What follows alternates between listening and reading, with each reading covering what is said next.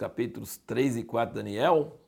Se não, vai ler agora antes de assistir esse vídeo, hein?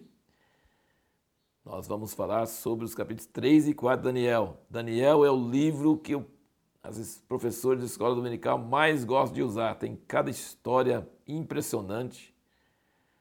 Parece é, aquelas historinhas de super-heróis, coisas assim, muito forte. Cada capítulo é uma história.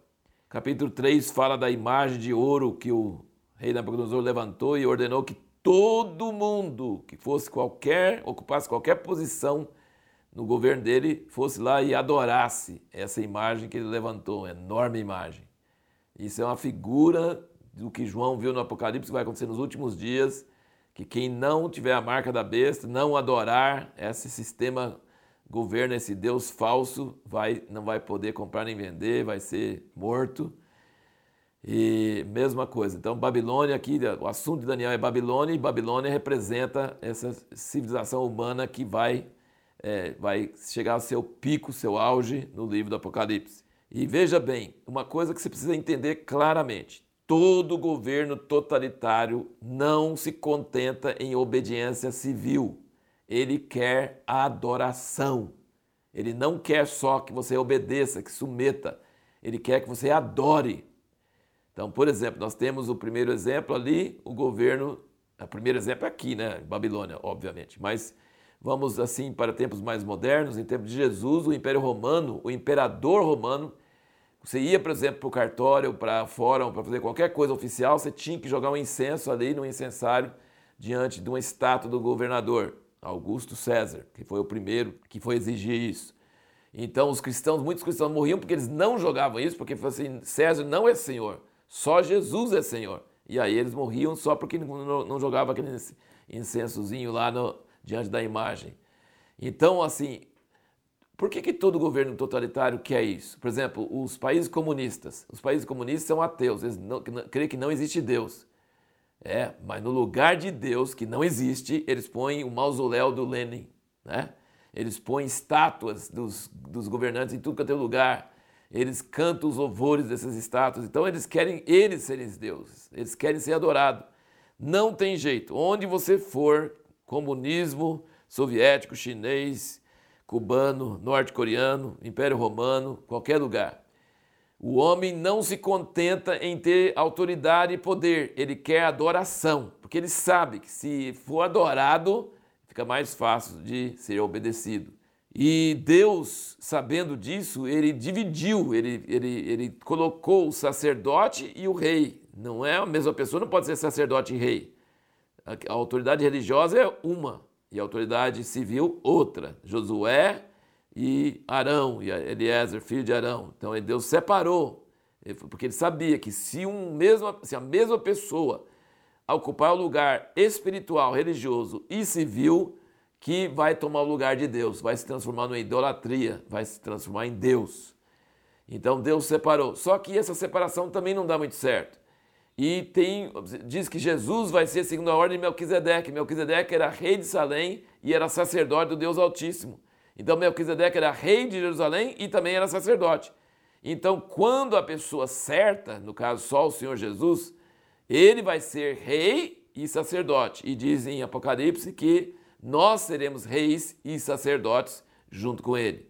Mas só quando o homem for resgatado e ser como Jesus, para unir essas duas coisas o sacerdócio e a autoridade civil.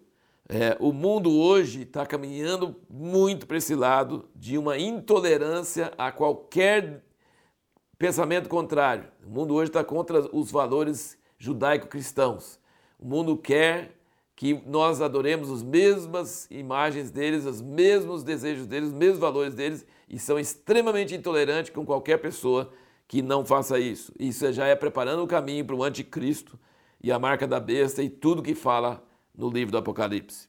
E aí nós chegamos para a pergunta que nós fizemos no último vídeo.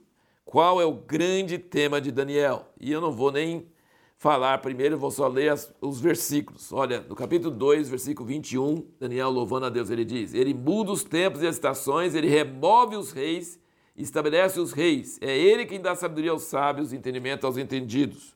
E no versículo 37, ele falando com o rei, ele falou: Tu, ó rei, és rei de reis, a quem o Deus do céu tem dado o reino, o poder, a força e a glória, e em cuja mão ele entregou os filhos dos homens, onde quer que habitem, os animais do campo, as aves do céu, e te fez reinar sobre todos eles. Tu és a cabeça de ouro. Quem colocou Nabucodonosor? Deus. Isso segundo as palavras de Daniel. E aí no capítulo 4, veja bem quantas vezes vai falar essa mesma coisa. 4, Versículo 17: Essa sentença do decreto dos vigias por mandado dos santos, a fim de que conheçam os viventes que o Altíssimo tem domínio sobre o reino dos homens e o dá a quem ele quer, e até o mais humilde dos homens constitui sobre eles. Versículo 25: Serás expulso do meio dos homens, a tua morada será com os animais do campo, e tiverão comer erva como os bois, serás molhado do orvalho do céu, e passar-se-ão sete tempos por cima de ti, até que conheças que o Altíssimo tem domínio sobre o reino dos homens e o dá a quem quer. Versículo 26. E quanto ao que foi dito, que deixasse o tronco as raízes da árvore, o teu reino voltará para ti, depois que tiveres conhecido que o céu reina. Versículo 32. E serás expulso do meio dos homens, a tua morada será com os animais do campo, fartião comer erva como os bois, e passar-se-ão sete tempos sobre ti, até que conheças que o Altíssimo tem domínio sobre o reino dos homens e o dá a quem quer. 34. Mas ao fim daqueles dias, eu, Nabucodonosor, levantei aos céus meus olhos e voltou a mim o meu entendimento, e eu bendisse o Altíssimo, e louvei, e glorifiquei ao que vive para sempre, porque o seu domínio é um domínio sempre eterno, o seu reino é de geração em geração. E todos os moradores da terra são reputados em nada, e segundo a sua vontade, ele opera no exército do céu, e entre os moradores da terra não há quem lhe possa deter a mão, nem lhe dizer que fazes. Então, qual é esse tema então do livro de Daniel? Tipo um refrão é que Deus manda. Deus manda nos governos aqui da terra agora, e Deus tem um reino que vai ser eterno, que nunca vai passar. Todos os reinos da terra vão passar, todos sobem e descem. Todos entram em poder e depois perdem. Todos, todos. Mas o reino de Deus vai vir para a terra e nunca vai passar e vai ser eterno. Essa é a lição grande refrão do livro de Daniel. E até o rei da Babilônia teve que reconhecer que Deus reina. E ele coloca quem ele quer, porque no capítulo 4 ele ficou se exaltando e ele foi expulso, virou, ficou louco, foi comer capim por sete anos e depois o conhecimento voltou e ele voltou ao seu reino e ele reconheceu que Deus é altíssimo e ele dá o reino a quem ele quer e quem ele não quer ele tira. E Jesus concorda com isso quando ele diz na oração do Pai Nosso que nós devemos pedir: venha o teu reino. Então, tem um reino eterno que vai dominar sobre todas as coisas. Muito forte também você vê que Deus revelou para Daniel a interpretação do sonho de Nabucodonosor e Daniel teve coragem de falar a interpretação que era muito ruim. Ele, ele ficou com muito medo, porque o rei matava assim, só tira a cabeça dele, assim, faz assim. Mas é, ele ficou quase uma hora quando ele viu o sonho e ele ficou. Depois ele falou assim: a interpretação é para os seus inimigos, a interpretação é contra o Senhor. E aí ele contou a interpretação do sonho e no fim ele deu conselho ao rei. Ele deu conselho ao rei. Ele falou para ele, no versículo 27 do 4, ele diz: Portanto, rei, aceita o meu conselho, põe fim aos teus pecados, praticando a justiça e as tuas iniquidades, usando de misericórdia com os pobres, se porventura se prolongar a tua tranquilidade. E mais ao cabo de 12 meses aconteceu exatamente tudo o que o Nabucodonosor tinha sonhado. E ele ficou sete tempos ou sete anos fora e depois voltou ao seu reinado. É, era interessante notar que todos viam que Daniel tinha, parece que uma linha direta com o céu, uma linha direta com Deus. Eles falam assim: o Espírito Santo dos deuses está nele, porque ele tinha esse contato com Deus, ele tinha uma aliança com Deus, ele não se contaminou com a iguaria da Babilônia, então ele tinha revelação, ele tinha clareza, ele contou aquele outro sonho que eu nem ninguém sabia qual era o sonho, contou o sonho, aqui ele contou a interpretação.